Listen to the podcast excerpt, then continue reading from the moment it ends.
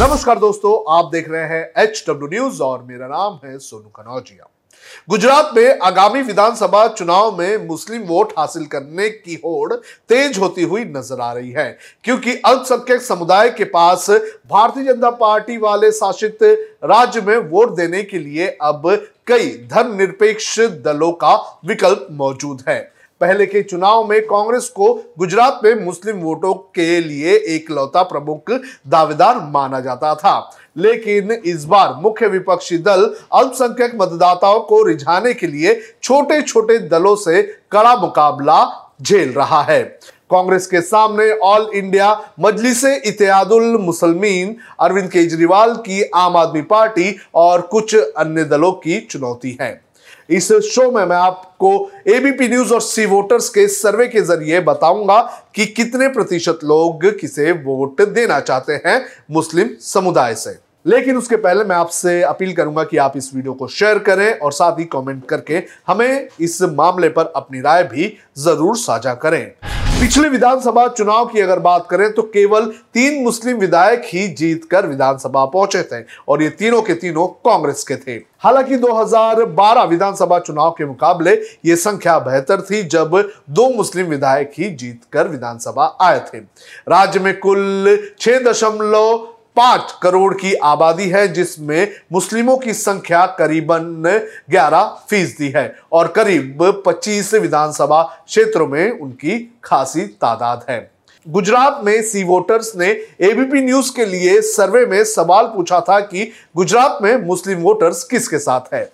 इस सवाल पर हैरान करने वाले जवाब सामने आए। गुजरात में बीजेपी को लगभग 21 फ़ीसदी मुस्लिम वोट देना चाहते हैं। वहीं कांग्रेस की अगर बात करें तो लगभग उनचालीस फ़ीसदी मुस्लिम कांग्रेस के साथ हैं। आम आदमी पार्टी की बात करें तो गुजरात में आम आदमी पार्टी को विधानसभा चुनाव में जो मुस्लिम समुदाय हैं, उनमें से सैंतीस फ़ीसदी जो है, लोग वोट देना चाहते हैं। वहीं अन्य के खाते में महज तीन फ़ीसदी वोट जाते हुए नज़र आ रहे हैं। इसमें असदुद्दीन ओवैसी की एआईएमआईएम भी शामिल है।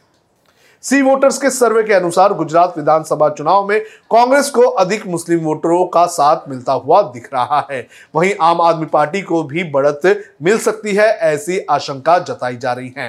वहीं अगर मुद्दों की बात करें तो एबीपी सी वोटर्स के सर्वे के अनुसार सबसे बड़ा मुद्दा गुजरात में बेरोजगारी है। गुजरात में लगभग 33 फ़ीसदी लोग बेरोजगारी को देखते हुए वोट देना चाहते हैं। इसके अलावा पाँच फ़ीसदी जनता जो है, वो महँगाई के मुद्दे पर वोट करेगी। अठारह फ़ीसदी बुनियादी सुविधाओं पर कोरोना के दौरान सरकार के काम को लेकर चार फ़ीसदी लोगों का कहना है कि वो वोट डालेंगे।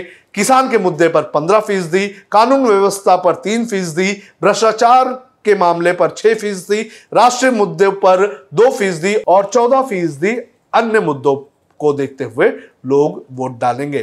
तो गुजरात में आने वाले चुनाव में मुस्लिम वोटर्स जो हैं, वो एक बार फिर से कांग्रेस के साथ जाते हुए नज़र आ रहे हैं। लेकिन आपको बता दूँ कि कांग्रेस को कड़ी टक्कर इस बार आम आदमी पार्टी से मिलती हुई नज़र आ रही है। ये तो बात हुई मुस्लिम वोटर्स की, लेकिन भारतीय जनता पार्टी का भी वोट काटने के लिए एक पार्टी मैदान में उतर चुकी है। और ये पार्टी है डीजी वंजारा की। डीजी वंजारा का यह कहना है कि गुजरात हिंदुत्व की लेबोरेटरी है और यहाँ पर हिंदुत्व से कम की किसी की भी दाल नहीं गल सकती है। साथ ही साथ उन्होंने ये कहा है कि हिंदुत्व के मामले में उनकी पार्टी जो है वो बीजेपी से भी बड़ी है। तो बीजेपी का वोट काटने के लिए भी डीजी वंजारा ने अपनी पार्टी उतार दी है। सभी के सभी एक सौ बयासी सीटों पर डीजी वंजारा अपने कैंडिडेट्स को उतारने वाले हैं। तो एक तरफ़ आम आदमी पार्टी कांग्रेस का वोट काटने, काटती हुई नज़र आ रही है तो वहीं डीजी वंजारा भी मैदान में उतर चुके हैं, जो ये दावा कर रहे हैं कि उनकी पार्टी बीजेपी को शिकस्त देगी। एक और पाँच दिसंबर को यहाँ पर मतदान होंगे और आठ तारीख को चुनाव के नतीजे आएँगे। और जब चुनाव के नतीजे आएँगे तो उस वक्त देखना ये ज़रूरी होगा कौन किसके कितने वोट काट चुका है और किसकी सरकार गुजरात में बन रही है। अब खबरें पाइए सबसे पहले हमारे मोबाइल न्यूज़ एप्लीकेशन पर। एंड्रॉइड या आईओएस प्लेटफॉर्म पर जाइए एच डब्ल्यू न्यूज़ नेटवर्क को सर्च कीजिए, डाउनलोड कीजिए और अपनी सुविधानुसार भाषा का चयन कीजिए। खबरों की भीड़ में अपने काम की खबर पाते रहिए।